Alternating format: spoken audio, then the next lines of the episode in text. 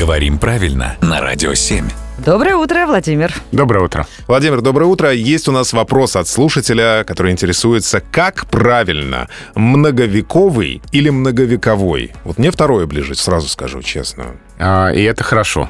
Я часто говорю о вариантах, о том, что можно и так, и так, но вот здесь такого ответа не будет. Словари настаивают, что правильно многовековой, и даже делают специальную запретительную помету «не многовековый». То есть ударение на окончании, что история многовековая, что дуб многовековой, во всех случаях так. Ну и многовековая программа «Говорим правильно», конечно, продолжится, в том числе и благодаря вам, наши слушатели, потому что все свои вопросы вы можете задавать непосредственно сюда на Радио 7, отправлять, мы их переадресуем Владимиру Пахомову.